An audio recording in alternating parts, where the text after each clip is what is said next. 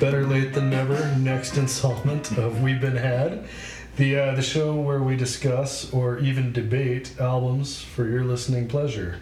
I am Keith Billy, And I'm Chad Cook. and uh, the deal here is that we take turns picking an album, and then we, we both dig into it. Um, this time around, way back in February. I, uh, I suggested that we needed to put Gen X on trial with the singles soundtrack. Yeah, um, and I should mention that this is the first one of these we're doing in person for ever, it seems like. It's insane. It's, um, I mean, since 2019. No, I think we did one in very early 2020, like Hmm. right before COVID. It's kind of kind of irresponsible of us, really. Well, you know, we we didn't know. It was a different era. Just as a brief aside, did you uh, did you ever read the uh, Douglas Coupland book Gen X? You know, I did, and I wanted it to be profound, but I, I don't, I don't think I really got anything out of it. Yeah, I I was not a fan. Um, I did like his book Microserfs. I That's don't know if the- you ever read that. That's the one of his that I'll go to bat for. I totally agree. Like I've read, I went through a stretch where like I really wanted to like him and read like a bunch of them, and that was the only one that. I, but I thought that was pretty good. Yeah, it's kind of it's interesting because that's uh, not quite Gen X and not quite millennials, but Yeah. you know, whoever the whoever the you know kind of first wave programmers were. And the weird thing is like that that game Minecraft, I think is is the game they're building in that book. Like you this is Legos on your computer. Yeah, interesting. Anyway, um, Literature literature portion of the show over. yeah. The, uh, now that the period bell rings and it's on to music appreciation. Um, so yeah, Tombstone information for the uh, the singles soundtrack, released 19 June of 1992 on Epic Soundtrax with an X.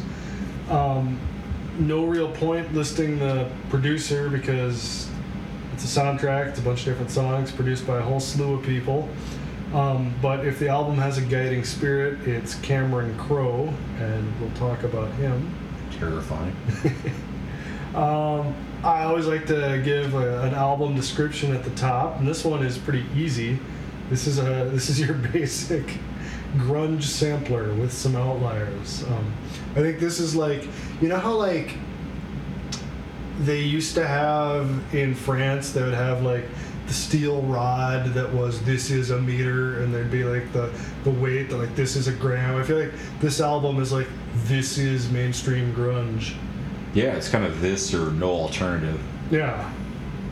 Um, the two uh, the two competing forces. The, the other 90s ubiquitous thing. Uh, the one thing I wanted to throw in before we get to that exact thing is that, like, I don't think this album, like, I know it was sold as an album and we all listened to it as an album, but it doesn't, like, work at all as a unified listening experience. You know, it just, I mean, like, it says singles on the front and it, it lives up to that. Yeah, and it, it, it does feel like you know we do we do a couple songs and then we do a ballad and then we do a rock rock song and it, it does feel a little bit squished together. Oh yeah, I mean, like, let's put let's put a couple of Paul Westerberg jams next to Alice in Chains because that's Yeah, I don't. I, I'll speak more about that when we get to it. Uh, but I, you know, so like to try to just set the context for this, I feel like this is a thing that just lands. uh, You know, I don't know.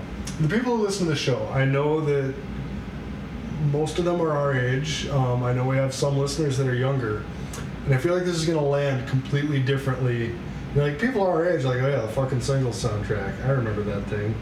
Um, if you're not our age, I don't know if you can relate to just how ubiquitous this damn thing was. Yeah, and I, mean, I think it was part of it was that people really liked the movie. Um, eh, you know, I, you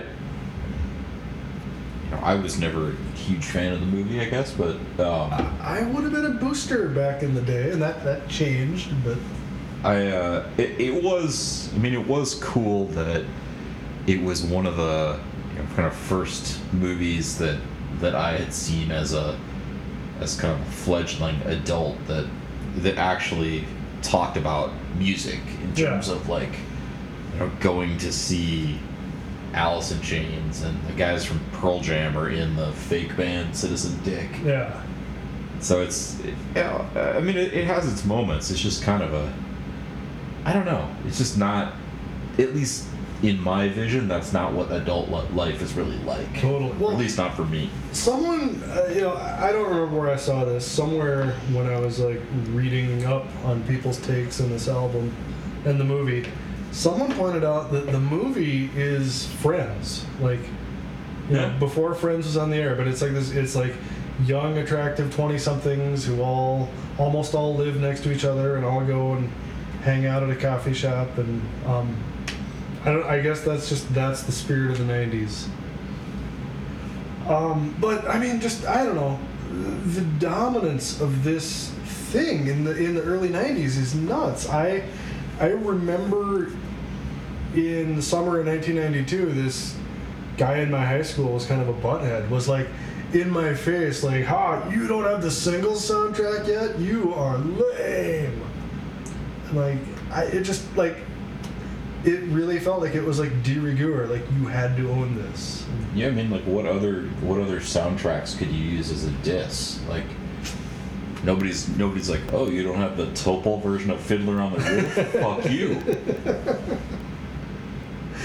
Well, remember the Crow soundtrack? Oh yes, yes. I I blocked that movie out of my memory. bit of that. Yeah.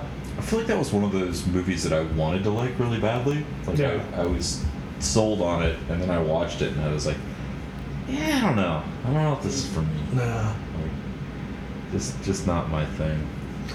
Um, Oh. but I do, uh, and I. I I feel like I'm gonna shit on a lot of stuff that's on this album, but I mean, one of the things that's interesting, I think, just is is the first song uh, is an Alice in Chains song, which is is just always fascinating to me that they get lumped in with the like Seattle song. I mean, like they're from Seattle, No, I and, know- I know. and that that's as far as it goes. geographically, but they're just they're not the like I don't know, they're not the like Nirvana, Pearl Jam, Melvins kind of thing. Yeah. Well, uh, so I mean, I think part of that is that like this whole idea. I don't know, like sure, cities have sounds and you know groups influence each other, but like that gets so overhyped. I mean, like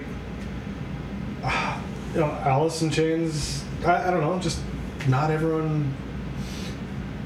When it gets down to it, what they have distorted guitars just like other bands wow that's that's a unified sound I just it, to me it sounds like a like a slower version of like Iron Maiden or Dio or something like Yeah. that. That's like a well I, yeah i mean that's it always felt to me like alice in chains was kind of could have been branded as a metal band like if they're you know if their label had just decided to play them a little differently and just as a side note, I defy you to listen to the Dio song "Holy Diver" without snickering. it's impossible. Like, it's just it. It takes itself so seriously, and it, it's like "Holy Diver." Did you not see the sign on the on, in the yard on the way in that says, "In this house we respect Dio"? I did not. I, Damn it. Oh, yeah. I don't know. I um. I mean, I guess to to get into Alice in Chains a little bit more, like, I I don't I don't like them. You know, like like I'm not I don't want to shit on them if if people do like them. But they were just they were never for me. So like it was it was always weird like that this album starts off with this kind of this hostile intro and um you know I don't want to spoil anything here but to me this album is functionally a Paul Westerberg single with a lot of B-sides um and so like like it's weird that it kicks off with the song that clashes the hardest with the Westerberg songs yeah. So I mean, I, I I don't think I have the, as much negativity for Alice in Chains as you do, but And I think that actually, when I don't know if you remember that for a while MTV was doing like an unplugged series, and I actually think the Alice in Chains unplugged is one of the better I don't think I ever better it. ones in the series. It's it's really good. It's uh, you know, I think I I think Alice in Chains kind of struggles sometimes with what it wants to be. I think I might like them better if I went back to it now. You know, like I just I they were outside of whatever my notion of purity was then. Um, you know, and like I think I appreciate weird guitar a lot more than I used to now, and you know, I, I do like that like a lot of the guitar part for this song is just like just he's clearly just like letting his amp feedback and like doing it in a controlled way, and that, that's pretty cool. Like I guess, but but it's still I don't know. I well I was talking to. I think we've talked about this on the show, like the weird bit in um, Lynch's Lost Highway, where you know people are at this like abstract jazz club, and like Bill Pullman's playing like just out there abstract jazz, and people are dancing to it, and like the scene in the movie where this Alice in Chains song appears is kind of the same thing, where it's like an Alice in Chains show, and you know people are trying to pick each other up in like the the least you know Yeah, impossible, right? Yeah. It's like it would be like going to a Dinosaur Jr.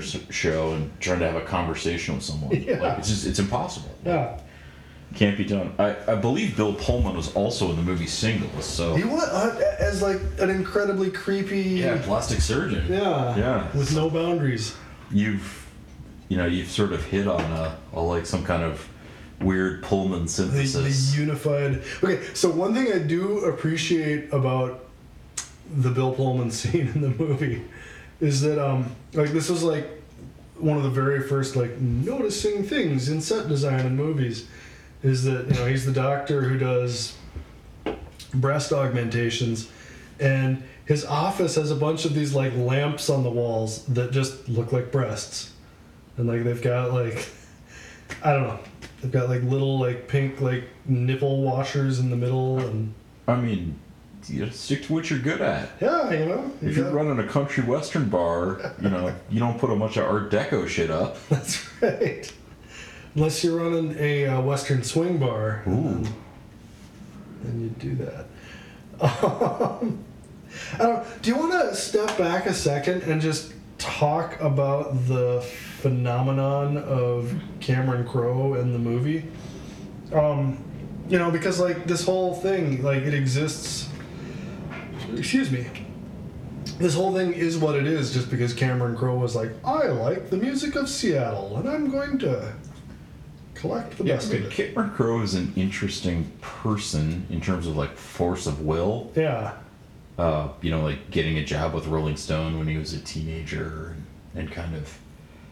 Uh, I just, it, it- and I don't know if this is probably not fair, but it's a little frustrating to me that like my entire generation has to be interpreted through, you know, Cameron Crowe and John Hughes movies. Yeah. Like I just that that's just like kind of a bridge too far for me Yeah. personally. It's not. I, you know, like it's this weird thing. Where, like, it's a very cool thing to have started out as this like precocious music journalist, and like he had a a run of making, you know, some good, some kind of shitty movies. But like, I don't know. Like most of those movies don't hold up that well, and then they just kind of got worse and worse. Um, uh, you know, I mean, this is a movie like I when it came out, I would have been like, the soundtrack is good and the movie is good, and you know, like I, I mean, the, it's not a good the, movie. the first the first one is maybe a defensible position. Um, I think in, in in the time era, maybe the movie was a defensible position. It just doesn't. I don't know that it really holds up now. If you were to rewatch, and I did not rewatch it for this Yeah, I rewatched it a while ago, but because I, you know, like the last time I saw it, I thought it was terrible. And I, yeah. But so you know, so the way I understand it, part of the reason, so if I understand the sequence of events right, Crowe had written a screenplay, um, and it was going to be set in Seattle, and then the dude from as that was going on, the dude from Mother Love Bone died, Yeah. and the you know Seattle music community kind of rallied around him, and everyone was like, "Ah, Seattle, we gotta, we gotta fly the flag," and like swept up in that. I believe Crowe was like, "Oh, okay then this, you know, soundtrack to my movie is going to be like a love letter to Seattle."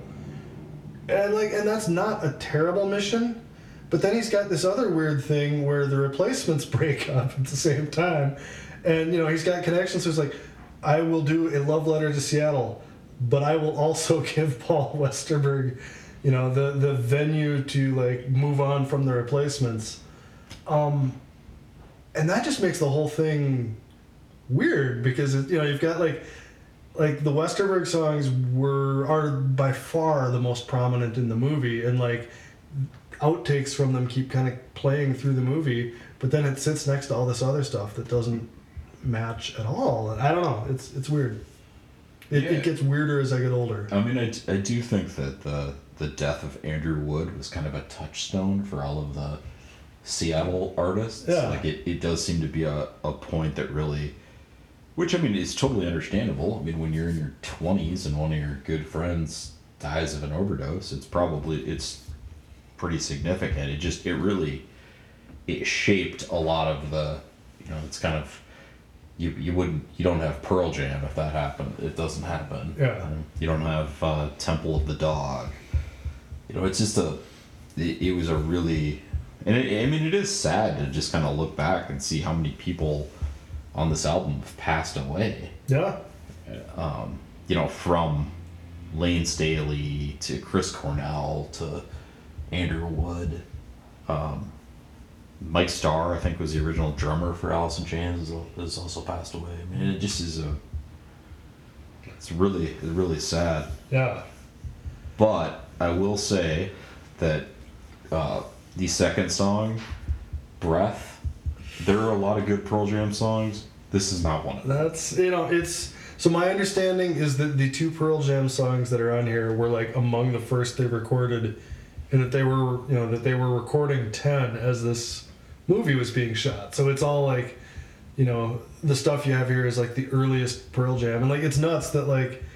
State of Love and Trust, like That's- it's kind of a consensus. Like, it's a yeah, great that- song, that's a yeah. good. It's a good- Breath, breath is not.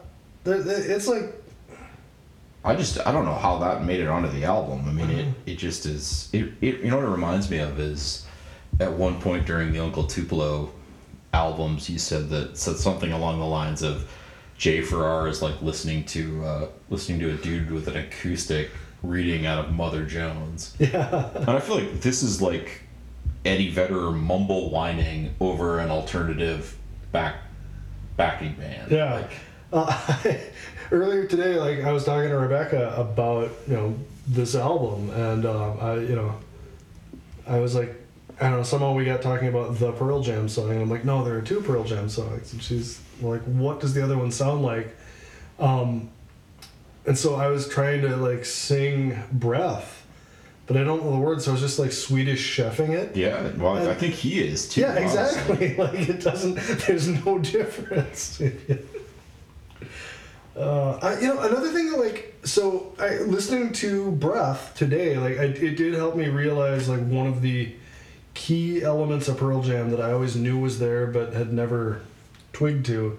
Like Jeff Ament does have this really distinctive bass sound. I don't know if he's playing a fretless or what, but he like like all Pearl Jam bass has the same like like slidey quality to it that like I, you know I guess like it's tough out there for a bass player to Yeah, I mean, unless you're Jaco Pastorius or Les Claypool or someone, it's, Yeah. it's hard to.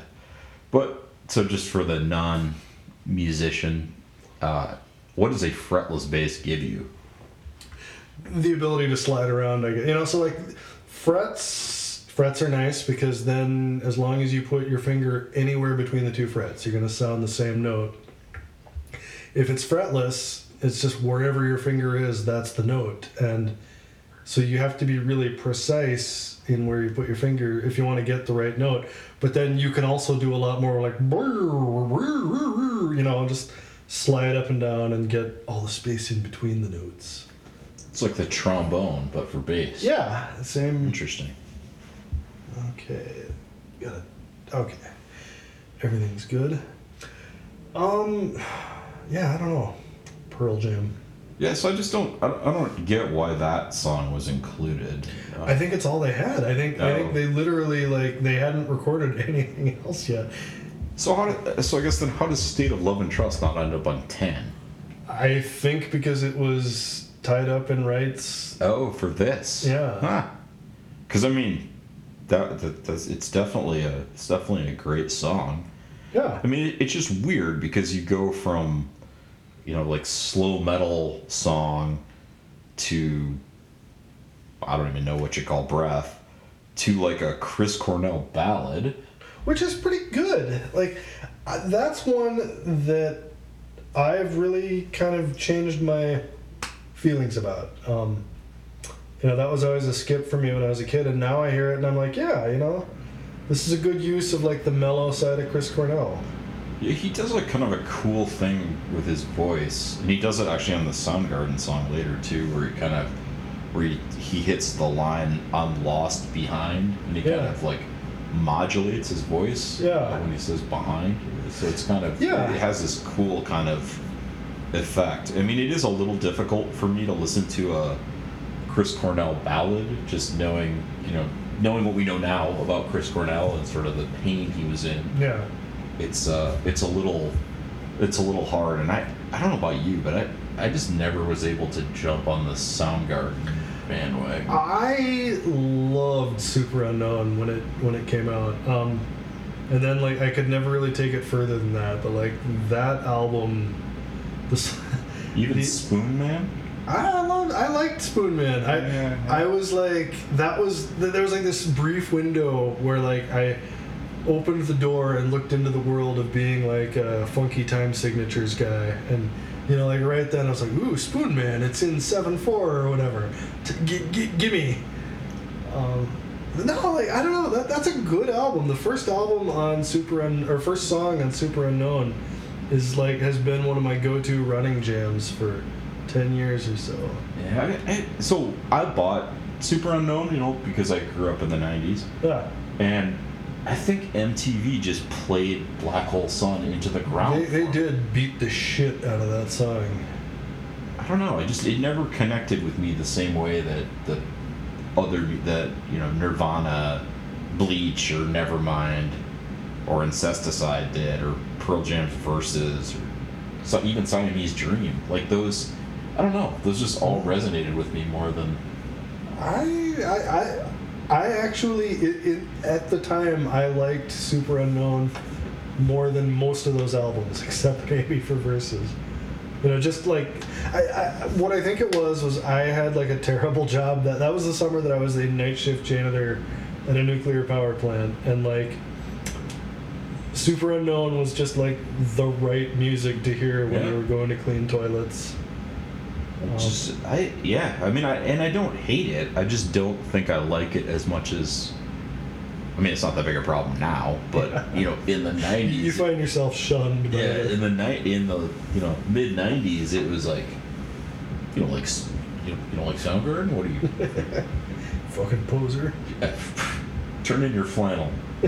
So the funny thing is to flip this around, the one Soundgarden tune on this album I actually don't like much at all. Like I just think it's like replacement level Soundgarden.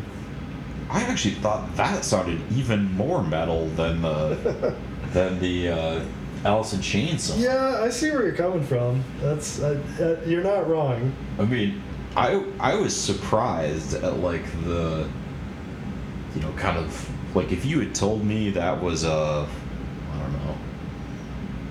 Trixter song or something, I would I would I would have bought that. So like not just metal, but like that specific kind of like '90s like just ass metal. Exactly. Exactly. I know what you mean. Um, so I, my notes are like not in running order, and Jeez. but uh, I- I feel like we have to have, we have to have passed by one of the Westerberg songs. Uh, first one is after the Chris Cornell ballad is Dick's Ah. Dyslexic Heart. So let's. Yeah, are you in the mood to talk, Yeah. Westerberg? Yeah, yeah. What- I what you- mean, I, I I think it's a weird transition from kind of a downer ballad Absolutely, to it is. a, to a Jesus super Christ. poppy like Paul Westerberg song. Yeah, Um, it and, makes no sense when you listen. and I mean, I guess uh, what so. And, and I, I wrote this in here that I'm a little embarrassed that this is this is like my first introduction to Paul Westerberg. Yeah, because um, you know I grew up in the Minneapolis suburbs and all we had was classic rock. but I mean, a, a typical Westerberg, like his voice and writing is really good, but the production on this just drives me nuts. it ain't great, Like, but you know, it, it's the same. It's kind of the same bad production as All Shook Down, and Yeah. then, and then as 14 songs. right? Yeah, and I I guess I like my Westerberg either replacements era or you know like what he gets to later when he records like stereo mono. Yeah, and it's just like super stripped down. Yeah. Like that's you know, like I think that's where Westerberg shines. This is just I mean, it's a really catchy song, but it's you know, it's uh it's just it's just a it's a real it's like a pop song. Like It it's. Excuse me. Well, that was that Bob Mehr um, replacements book, The Trouble Boys. Like uh, one of the weirdest things from that that just blew my mind was reading about like I had been the stuff I had projected onto Westerberg's solo career at that point was like completely backwards. Where I, thought that he was intentionally writing like difficult, quirky stuff just to be like, "Fuck you, market. I'm I'm I'm Paul Westerberg. I'm writing my own shit. You know, I'm saying things my weird way." And like to read that, like, no, this was him trying to like cross over, and then being disappointed when it wouldn't, and then trying, you know, like, I, I, it's just it's weird to me because, like, I really like Dyslexic Heart. Um, and I, I totally see where you're coming from saying that it sounds like a pop song, but it, it sounds like a pop song from like 1970. Yeah, no, it doesn't sound like something that was popular in 1992 or conceivably could have been popular in and it's got like it's got really good lyrics. I just I don't know, for some I just that's not my favorite Westerberg. Like Yeah.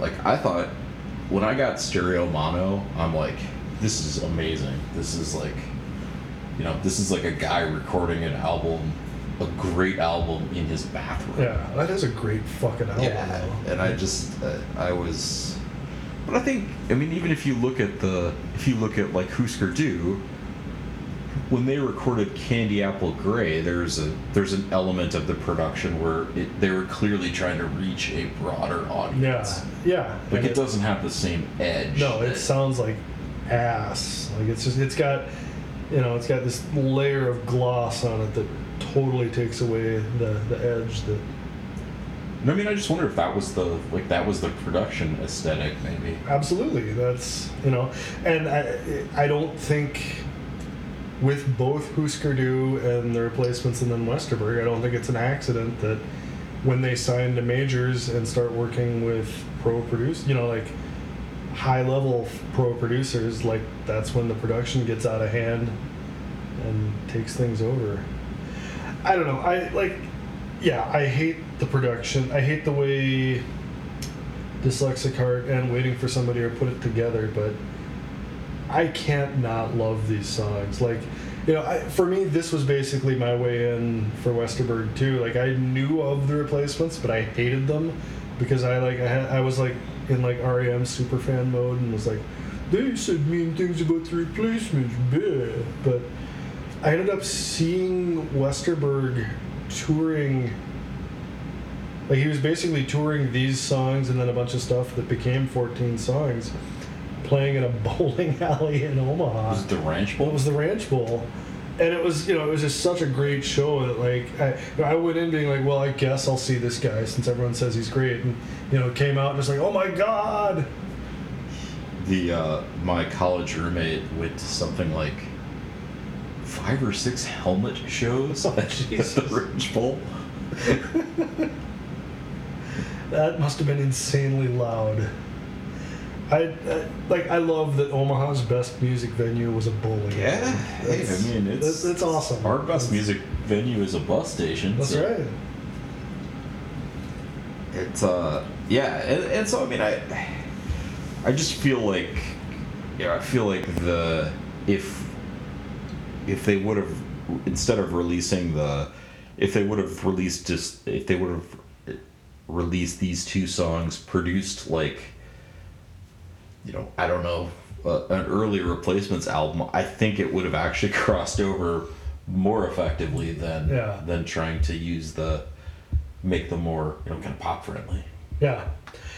I don't know if this is true. Someone was telling me today that, um, excuse me, that Crowe had asked Westerberg to write like an entire album's worth of stuff that would be, you know, scattered throughout. I, I don't know if this was like in conflict with the idea of we'll make it the Seattle sampler or. Supposedly Westerberg was supposed to turn in a shitload more material and everything got rejected except these two songs.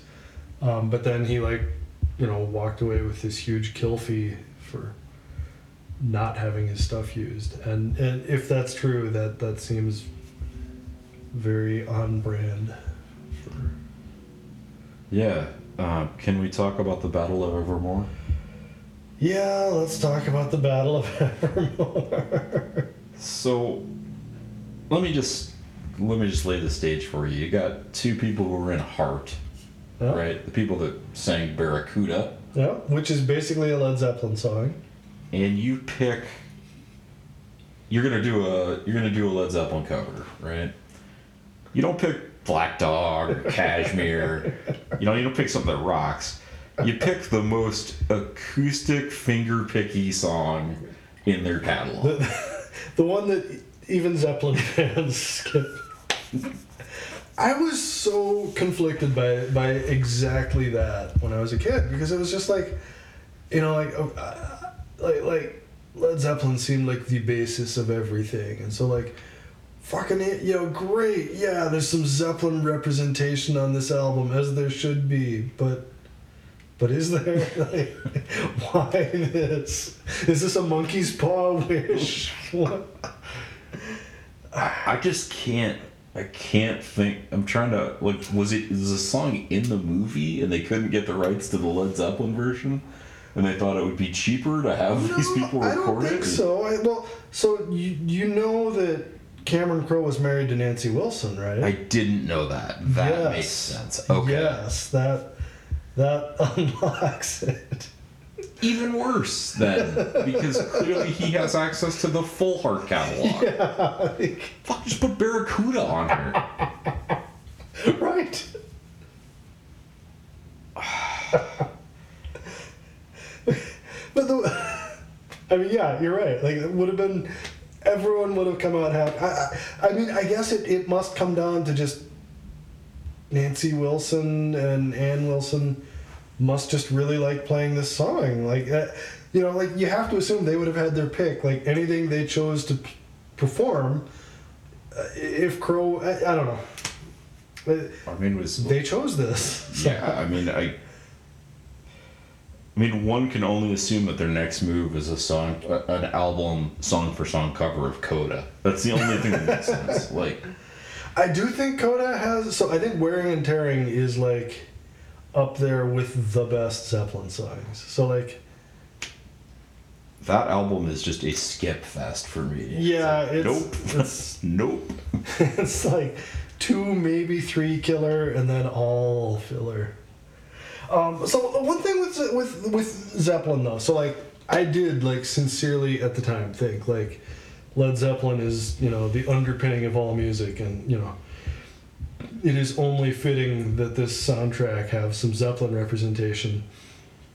The weird thing is that like that sentiment is explicitly in the movie. There's like a part where Matt Dillon's character is being all wistful, and he's like, "Who is gonna write the new Misty Mountain Hop for our generation?" Yeah, I mean, maybe one of the blues singers that Zeppelin stole the songs from. Harsh. I uh, yeah. I I don't know. I just there and there are legitimately a ton, a fuck ton of really good Led Zeppelin songs, Yeah. and it just baffles me that this is the one they come up with. Well, so here's the one thing I can think of. If you are the Wilson sisters and you want to do a Zeppelin song and you both want to sing, there aren't that many Zeppelin songs that are duets. And this one does have two parts. Trade off verses. I know. I'm I, I'm I'm just trying to trying to, I'm trying to meet him halfway. It's like it's like going to a pet store and saying, "Oh, you both want you can't share this you can't share this adorable puppy. You get two turtles."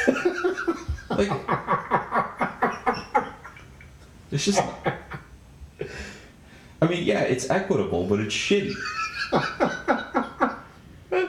so so I'm guessing this song is a perennial skip for you. I, it's it's a skip and it's like an angry skip. it's a skip with your middle finger. oh man, I want to take a quick Yeah. break. All right, we uh we're back. Um, Chad, you look kind of uncomfortable over there in your crown of thorns. Yeah, so I've been busy, uh, busy working on the French Quarter. Chloe, don't. I mean, Andrew Wood did have a very high voice. Like he, he was able to He did. hit some notes that I'm not able to, to hit. I feel like, uh, at least in the circles that I traveled in the mid '90s, uh, Mother Love Bone was kind of a was kind of a a low key hip thing to be into. I don't think there was anything low key about it. I think that was, uh, you know, I don't know. So it's a tough thing where like clearly he was clearly the people in the Seattle music scene loved the guy. You know, clearly his death meant a lot to a lot of people, and like I don't want to shit on that at all. But at the same time, like the the weird like just requirement that you revere Mother Love Bone back then, like I, I I think that's the the nakedest emperor situation I have ever lived through musically. Like I you know, I don't know. I would like I tried to will myself to love that album, but like it just it is not for me. And if if anyone listening likes it, I'm sincerely happy for you, but like it ain't for me. It was it was kind of the gravity's rainbow though. I feel like of of CDs. It might even been a double CD. Where it was it like was. everyone was into it, but nobody would listen to it apart Yeah. from this song. Yeah. Where it was like, it was like, oh yeah, do you you like uh, Pearl Jam? You really like Mother Love Bone. Yeah. And they'd be like, what? Oh, like what songs you like? And they would always name this one. That was and that was it. There was no second. I remember there was like there was one song on there that I remember just feeling like an idiot. Like so on the Mother Love Bone album, there's a song called like Through Fade Away, I think. And the chorus was like, She's my something, she's my blah blah blah, she's my Mahatma Gandhi. And I remember like I played that song and like playing, I'm like, I'm really cool. I'm playing Mother Love Bone on college radio. And then like I got done and I'm like, I don't think that chorus is okay. Like I, I, that ain't that ain't that ain't right. Like It's like what was the what was the band that did the Va- Valerie Plame song? oh the The Decemberists. Decemberists, yes. I, I'm like, okay, we've we've just entered parody territory now. Like, Yeah. so Chloe Dancer, Crown of Thorns. I, I, I don't know. I, I just I again I'm not being fair. Uh, I, I know they have sincere fans, and I'm glad for those people that there's a band that they like. But for me, like just no Mother Love Bone work has ever been able to live up to this myth that's that's up there. I mean, I think it. I think a lot of it is that people like Pearl Jam and Yeah. Jeff Ament and Stone Gossard were in Mother Love Bone, so It- yeah, but I, I know it's weird.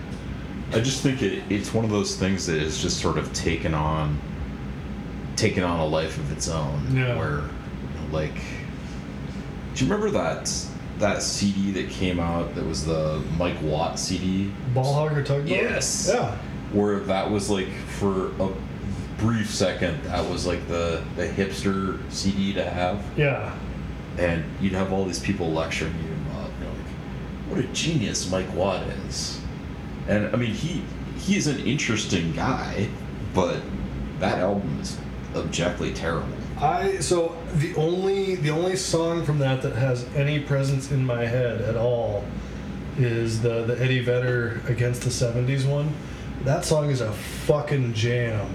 Like I will have to check it out. that Maybe is stone cold. Like like I that is a that's still frequently on playlists. I think I think for me a lot of this ends up being you know, I don't like to be bullied Yeah. with with my music. Yeah. And like I don't like uh, I don't like it when people try to force things on me, which I probably Well, totally do to people all the time. Uh, But you know, especially if you're not aware of that dynamic, it's tough not to do it. But so I mean that that's like with Mother Love Bone and kind of with the singles soundtrack and kind of with grunge. Like it is weird how there's like this just river of peer pressure.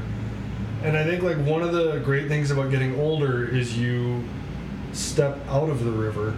But like if you're not aware you're in it, like just so much of I don't know. So much music is just dictated to you, and like, like this, you know, on two levels here. Like, Mother Love Bone was just presented as like, if you're hep, you got to be into Right. that, and you know, if you're less hep but still more hep than people just listening to the radio, you've got to be just on board with the singles soundtrack, and like that was yeah, so 1992. I guess I don't like litmus tests. Yeah. That sort of, you know, cool or not cool. And to be hon- so, I on the internet I rail a lot more than I should against um, the actually pretty good radio station that we have in Minneapolis, the Current. Oh, I thought you were gonna say B ninety six. they can do no wrong. Uh, so like the current, yeah, like the current is a good radio station, but like I get really queasy at the way that they like. I I don't think this is intentional. I think this is just like a cultural construct, but they kind of function as this also like fire hose of musical peer pressure, where you know this month they're into Low Cut Connie, and like, oh, you don't like Low Cut Connie? Well, what the fuck's wrong with you? You know, and then no, this month they like Hippo Campus, and oh, you don't like Hippo Campus? Well, the fuck's wrong with you? It does. you know, it's, with great power comes great responsibility. and You know? they they do sort of wield that sword a little bit as the cool kids in town. Yeah. Um, would you say that they are overblown? Uh, I would say that.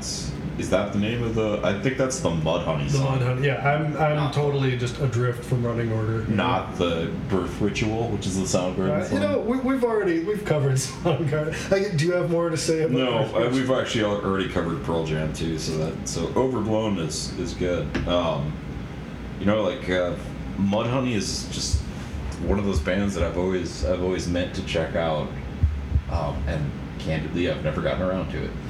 I so I, I'm gonna damn Mudhoney with faint praise here. Like I, I, I like this song. Um, I think it's fine. It's like if you were plugged into a local scene, this is like a song you would get from like the above average local scene guy, local scene act. Like I think like if this soundtrack existed for Minneapolis in the 80s, and so if someone was like, I'm going to make a soundtrack that's everything that's happening in Minneapolis, that's a love letter to Minneapolis in 1985, and you know, and we have some Prince songs, and we have some Husker Du songs, and we have some replacement songs. Um, Overblown by Mudhoney's equivalent would be like whatever Soul Asylum had on that theoretical album. Like that's, you know, like eh, it's good. It, it's not. It, it, there's nothing wrong with it. It's above average, but it's not.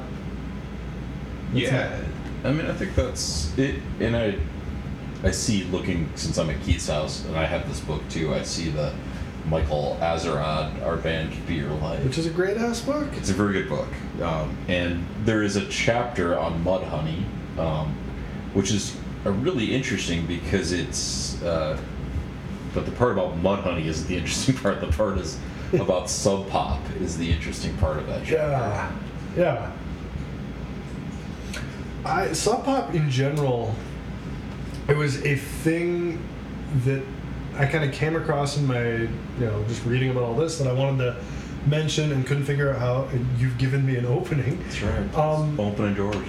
The uh, so do you know about the thing where in the early '90s, you know, like as Seattle started to blow up, like right as this soundtrack came out, and like part of this, the Times wanted to do like a lifestyle story about you know the exciting new music coming from Seattle, and so they called Sub Pop to ask them about grunge, and this woman who was just working at Sub Pop made up like a grunge le- lexicon with just like a bunch of like totally bullshit. This person is my and they just like swallowed it and printed it, and it's it, it's all it's just it's awesome. Like, cause she's making up like just labels things like something about hanging on the flippity flop means something. I, oh, I wish I had written down her name because, like, yeah, this is like this is a hero of the culture. That woman should have a statue. Uh, I mean, at a minimum. Probably in elementary school. Oh. so the the two things circling back, the two other things I've got to say about Mudhoney.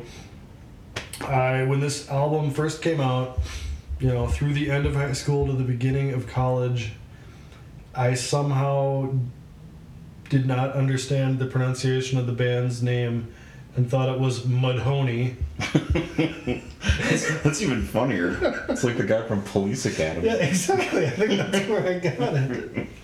Um, the, the other thing, like, you know, if I was kind of mildly shitting on them for, you know, just being a little bit above average, uh, the the si- the title of the song and like all of the vibe within it is overblown. So like, I think they know, and and I love them for that. Like, that's legit.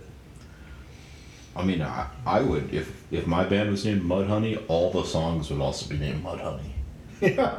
Well, and I, I mean, I, I guess too, like, being an above average band in the local scene is a pretty good goal. Like, that's that's not uh, that, that's nothing to sneeze at. Um, you know, it only becomes sneeze worthy if it's. You know, I don't know if it's part of this like thing that's like this is a generational statement, and you know, no, it's just a bunch of music, and some of it's okay, and some of it's not. Oh, excuse me. Um, no. Yeah, so that that brings us to uh, the second Westerberg track. Which I think is a jam. Like, production's not great, but so I, there's this weird thing where the two Westerberg tracks are kind of the same song. They're both just like the same F G C riff, or I think it's F C G. Um, you know, the timing's a little different, but it, it's the same thing. But it comes together a little better with waiting for somebody. I mean, for me, I guess waiting for somebody is sort of like that's just sort of the vibe that a lot of the good replacement songs have. Is sort Yeah. of the, like it just sort of fits in that wheelhouse of you know like here comes a regular Yeah. or um, you know Skyway or something like that. They just have that like they have that sort of Like dissatisfied yeah, yearning. or I, I guess unsatisfied would probably be the best example. Just- yeah. um, but you know they kind of it, it just hits that note of like kind of what the replacements songs are about Yeah.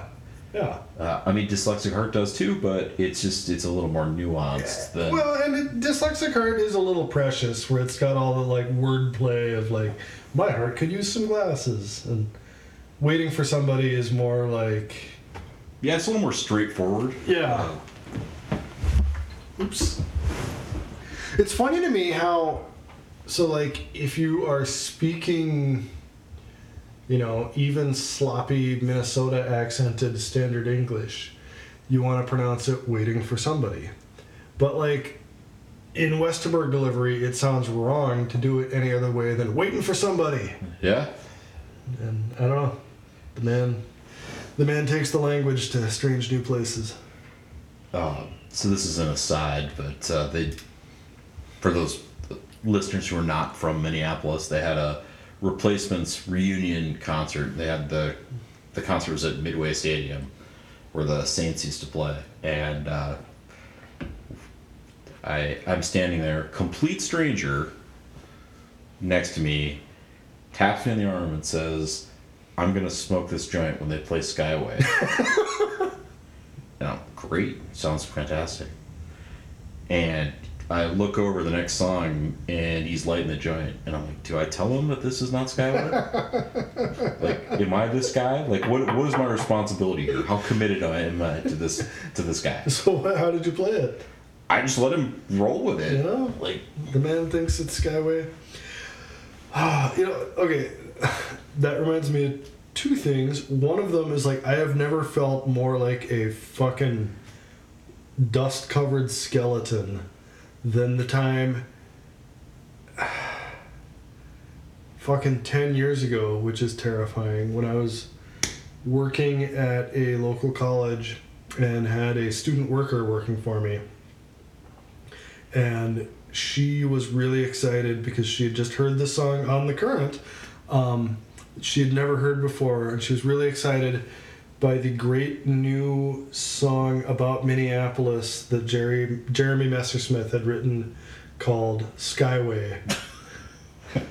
I didn't know you did a cover of that song. I, I didn't either until then, and then you know she said that, and I just you know, turned into the dude at the end of uh, Indiana Jones and the Last Crusade. yeah, you just just melted into a husk.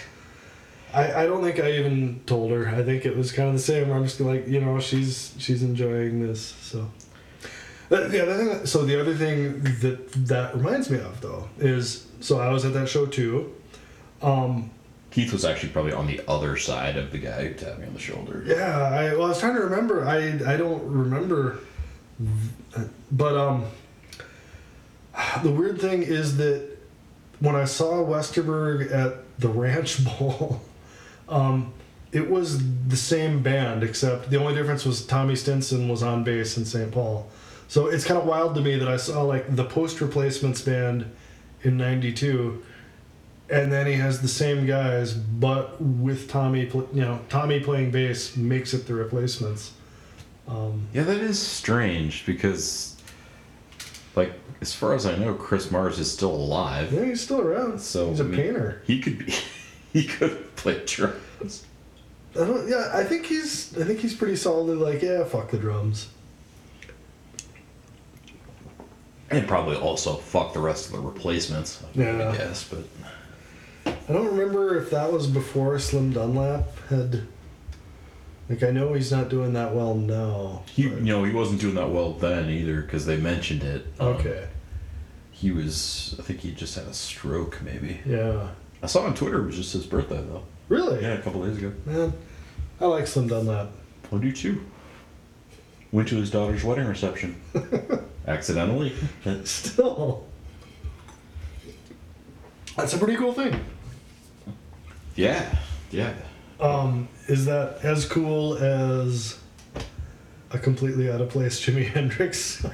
Yeah, and so just just after I'd calmed down over the little Led Zeppelin kerfuffle, they and I mean, I I legitimately really like Jimi Hendrix. of course, I mean, he rules. but there are some peaks and valleys with Jimi Hendrix, right? Like we we can all acknowledge this that like it's not all gold that's being mined.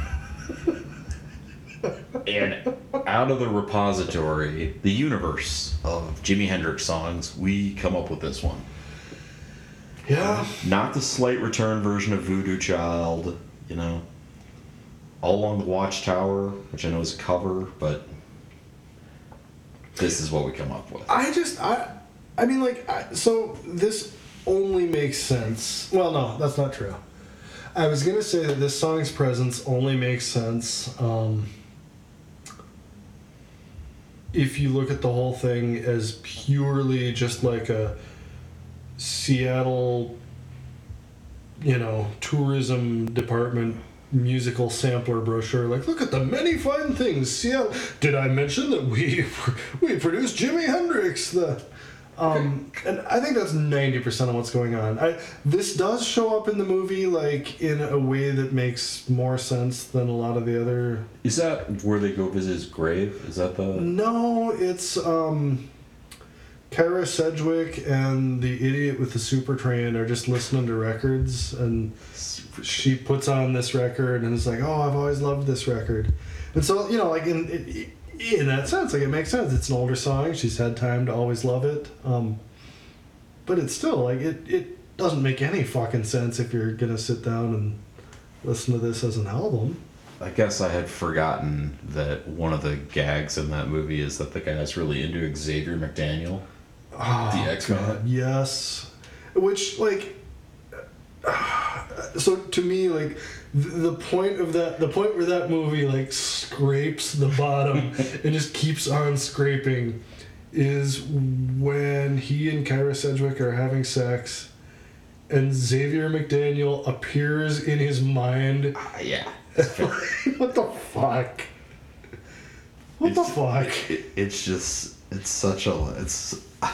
I actually kind of think that's hilarious, but I have a different take on that because I Well, I think it's hilarious, but not in the way they meant it to be. like, like who the hell knows who Xavier McDaniel is? In you know like, I mean he, he was yeah he was like um. It's like having Rick Mahorn or somebody make a cameo. It's like he's kind of just kind of an obscure player. Yeah, if nothing else, if nothing else, you have just like mega dated your movie, like to a way that will you know will make it that- like like that joke is incomprehensible to anyone who's even like five years younger than us. Yeah, no, it's like it's just like okay, who is, and I guess this is like pre Shawn Kemp era. Super Jesus, it is, So yeah. it's maybe just pre, probably, but you know, it, uh, it just that's just I don't know. I, I I find that kind of adorable personally. But, Fair enough. um, but yes, that I just again, if you're playing a Jimi Hendrix record, like this is the premise of the movie. How is this the song that you come up with? Well, I, the, f- I feel like it's somebody saying, "Well, we're not gonna, we're gonna show that we're true fans and go with the deep." go with the deep, I bet you're right. It's, it's like you can go too deep, you know. Yeah. Like it's Oh, I think you were right. and uh, Keith is going to monologue for 25 minutes about the screaming trees. Go. So okay, here's the thing. I have a note here, and I will stand by this. I will, I will stand on your uh, coffee table in my cowboy boots and say that uh, I nearly lost you by the screaming trees is the sleeper jam of this album. Like it's not great. It's not. You know, it's not pantheon level music, but it's pretty good. Well, when you're done moving the goalposts, maybe we can talk about this. So, kind of the same way that I said that, like, you know, for Mudhoney, really being like an above average band in you know in a local scene is is a pretty good goal. I think you know having a pretty good song is also a pretty good goal, and this is a pretty good song. It's not great. It's not. I don't even think it's a pretty good song. I nearly Yeah. pause. Well, he nearly lost her, and then he has to stop and think about it. I mean, honestly, my my thought was, how the hell did the screaming trees get on the soundtrack? like, I think they got on the soundtrack by having. I, I think there's two things. They have a fucking great name. Like you cannot deny the power of the screaming I mean, trees. clearly Nirvana told them to piss off, right? I. So what? I was reading something about that. That like the timing of this was weird. Where Nirvana were kind of also rans as this was coming together. You know, like it was, it was before Nevermind.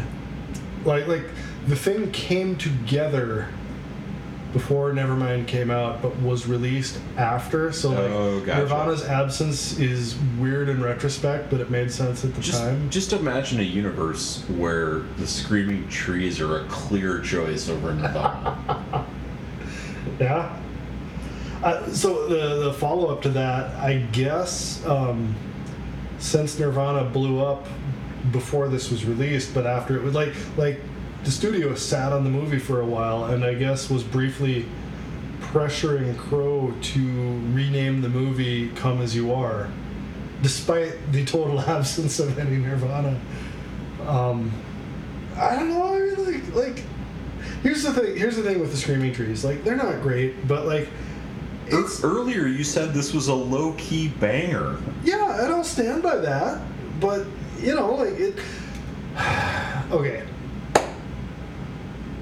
Way back when we were talking about Uncle Tupelo, I had this framework where it was like Uncle Tupelo operated on a level that you know, like it's hard to imagine yourself like no matter how good you think you are, you're not good enough to be in that band. But I always liked the Bottle Rockets because they were quite good. But you know, they weren't like they weren't so inhumanly good. Like you could imagine yourself being in the Bottle Rockets.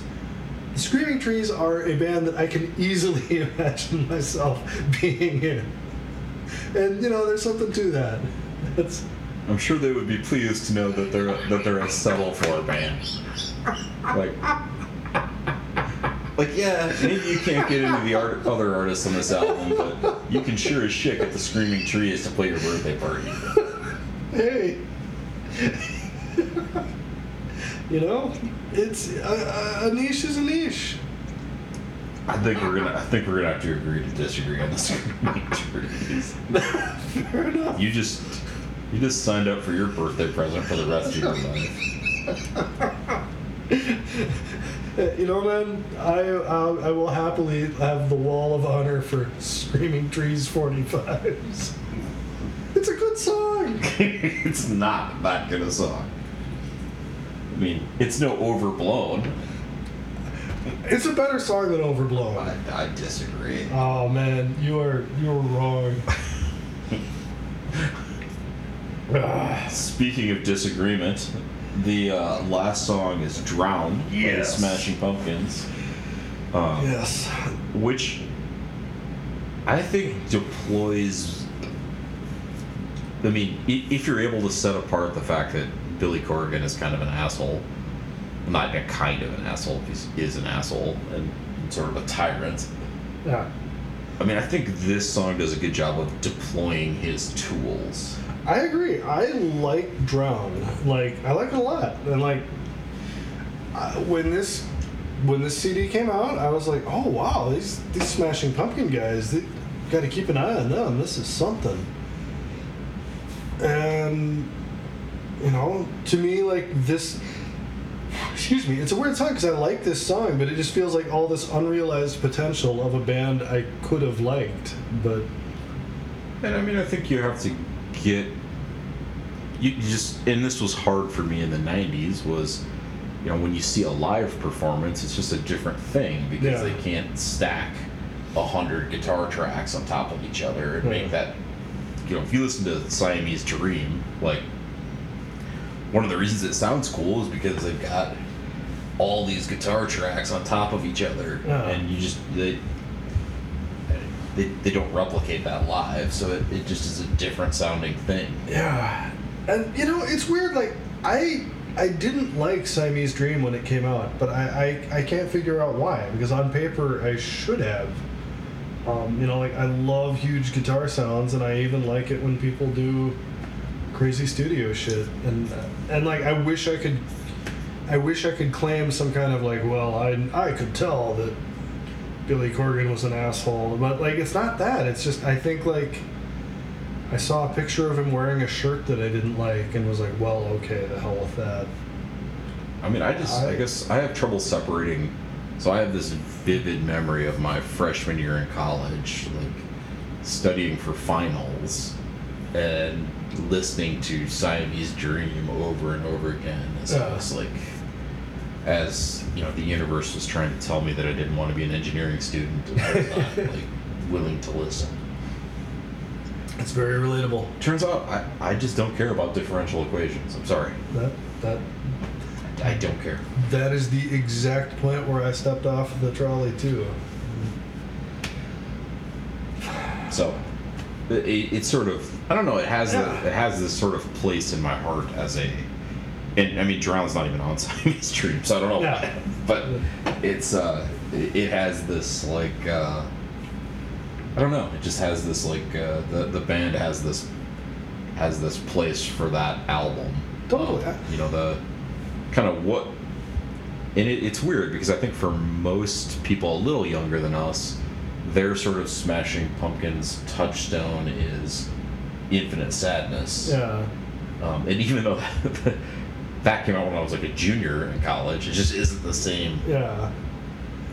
Well, I mean that's that's one thing I love just about music is the way it tangles itself around with your memories and you know like yeah just like some time in your life will get tangled up with some album in a way that like means a shitload to you and is completely inaccessible to anybody else and like I just I love that like that's that that that's the best part of this I think Do you have a, an example of Screaming Trees album that did that for you? I, I do not. Uh, just just sitting around fantasizing, you know, what band could I be in? I could be in the Screaming Trees. Well, I mean, you could be in a lot of bands. I mean, you. I mean, the, if you're willing to set the bar low enough, I mean, I mean, you could be in Parliament. There are like 400 people in Parliament. I don't think I could be in Parliament. I think they. I, I think there are 400 people, but there are four. It's like the GI Joe team, where they're all specialists who are the best at their little niche. You could be in one of those Paul Simon videos with like the I could. rattle and hum. You could be in U2 for that era. Like, the, I could not. oh, I think I, I'd make the newspapers if I tried. Dude, guys, we got to talk about some of these songs. oh, anyway, um, anything else on any particular songs? Or- Um, no, but I mean, I think we should try to get ahead. We should try to get a hold of uh, of the reissue, which appears to have eighteen bonus tracks. Yeah, so I was reading about that and I didn't listen to it at all, but it sounds the impression I got is that if you listen to that, you kind of wind up hearing a lot more Chris Cornell influence on the whole thing than than is apparent. You do get uh, you do get a couple live Westerberg. You get Dyslexic Heart acoustic, and Waiting for Somebody acoustic, which I think would be interesting. Yeah. You uh, you do get a lot of yeah, you do get a lot of uh, Chris Cornell. Though. Which like I don't think I appreciated Chris Cornell enough when he was alive. Like I I liked Soundgarden, but I you know, I, I always felt kind of sheepish about it and like I guess now I I think like pretty talented guy. Like like yeah, he has, you know, you can hear his voice and think like, "Oh, it's kind of gimmicky that he sings like that." But I I don't think so. Like that's just that's the way he sings and it he uses it well and it's good. So this is a red flag uh, on the Wikipedia entry. The uh, so just think about the instead of the Led Zeppelin cover or the or the uh, you know the shitty Jimi Hendrix song, we could have had "Little Girl" by Muddy Waters, "Dig for Fire" by the Pixies. These songs are in the movie. I remember Dig for Fire being and there. radio song by by REM and Blue Train by John Coltrane. How much better? like don't fit with the Seattle song Yeah. sound, Yeah. but much better song. I personally I, I feel like Westerberg axed the REM songs because he hates Just REM. just a personal grudge. Yeah, I know, because they're fighting. So you know what hit me as you were saying that though? Like I, I can't believe I didn't twig to this earlier. how wild is it that there's this album that was put forward as like this is the generational musical statement for musically aware people who are in Gen X. And I don't remember exactly how many tracks there are, like 11 ish. Um, two of them, so around 20%, are either like boomer era recordings or boomer era bands covering another boomer boomer era band. Like like we were so in the fucking shadow of the boomers that like our generational statement is still like 20% Hendrix and then Heart covering Led Zeppelin. like I Absolute travesty. I don't know. that's my uh, that's my profound statement for the Yeah, I Um, mean, at some point, someone should do a like a '90s, you know, like a, a '90s dorm room kit where you get, Oh, God. you know, you get like, like here's your two liter of Crystal Pepsi, and uh, you know, here's your Bob Marley Legend CD, your you know, single soundtrack, no alternative, Nevermind, Pearl Jam 10 and you're the, like just just Yeah. like what would that look like Here's what a- would that curated box look like a Zima and a Jolly Rancher, delicious some Red Dog. Um, so I've got I've got notes here at the bottom. Um, you know, I always try to get us to name a favorite song. What's your favorite song on this? oh that's a good question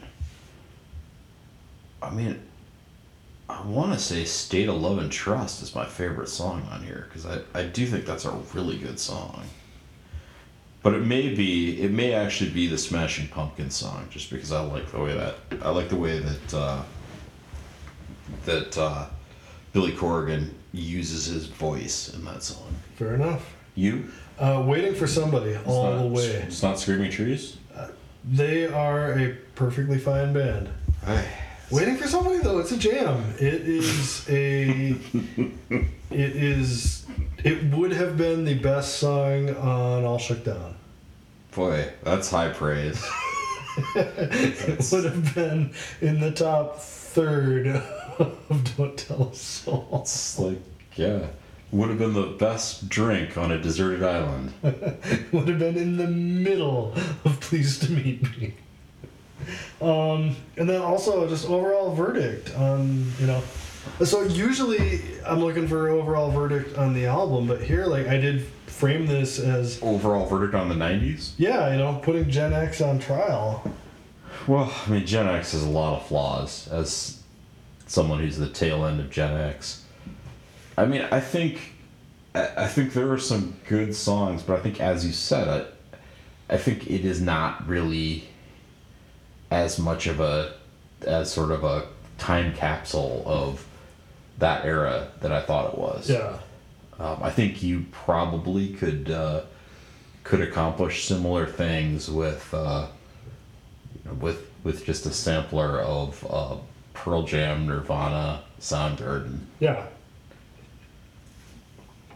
I you know if I if I'm gonna do a verdict, I, I will say I pronounce Generation X guilty on uh, on two counts. One of poor taste and uh, one of succumbing to hype. Honestly, and maybe that's why we got so suspicious afterwards, like as a as a reaction. Um, that's all I got for Does that say outro? That says outro. What a professional. I, I, you know, I'm a seasoned podcast man, man. That's right. This, uh, this, this polished patter doesn't just happen. That's right. That's right. It's a deeply. Oh, uh, yes. Oh, wow, I turned Irish when I'm laughing. Oh, begorra. Um, Yeah. you. Pick an ethnicity. Like one day it's one day it's Australian or bust, and Man, I'm, I'm a citizen of the world. Uh, okay, Do you have a next album for us? I do, um, because I want to get weird. oh, bring it. So we are gonna we are gonna detail and talk about the backstory for the uh, Jim Sullivan album UFO. Oh fuck. Okay. So prepare yourselves. I'm ready to stare into the heart. That's right, the Cosmic Cowboy. Excellent. Um, in the meantime, uh, and and and uh, we will try. I, I'm gonna go on record as, you know, to do not have a six month gap in between. oh, There's some ex- there's some uh, circumstances that kinda- absolutely. We- We're both working at different jobs Yeah. than we were um, when the last episode came out, and other stuff has happened. Uh, in the meantime, so that that'll come soon, ish. Um, in the meantime, I am Keith Pilly. You can find me on Twitter at Keith Pilly, um, and And I'm Chad Cook, and you can find me on Twitter at at Cook6252. at you're an at at. Um, yeah, let us know I if you wish I was an at at. Uh, they fall down easy. Uh, if there's any, easy on Hoth. they so I watched Rogue One recently, and I noticed that like when X-wings are fighting them, they just like house the AT-ATs immediately. You're just seeing rebel propaganda, dude. Fair enough. Um, if there's anything you uh, uh, anything you take issue with here or like, please uh, I like like I sincerely want to know. Let us know. Um, if you are into the show and uh, have faith that it will come out again soon, please tell people about it or uh, you know go wherever you found it and leave a review. And uh, yeah, thanks. We will talk to you again soon uh, as we as we get weird. That's right. Adios.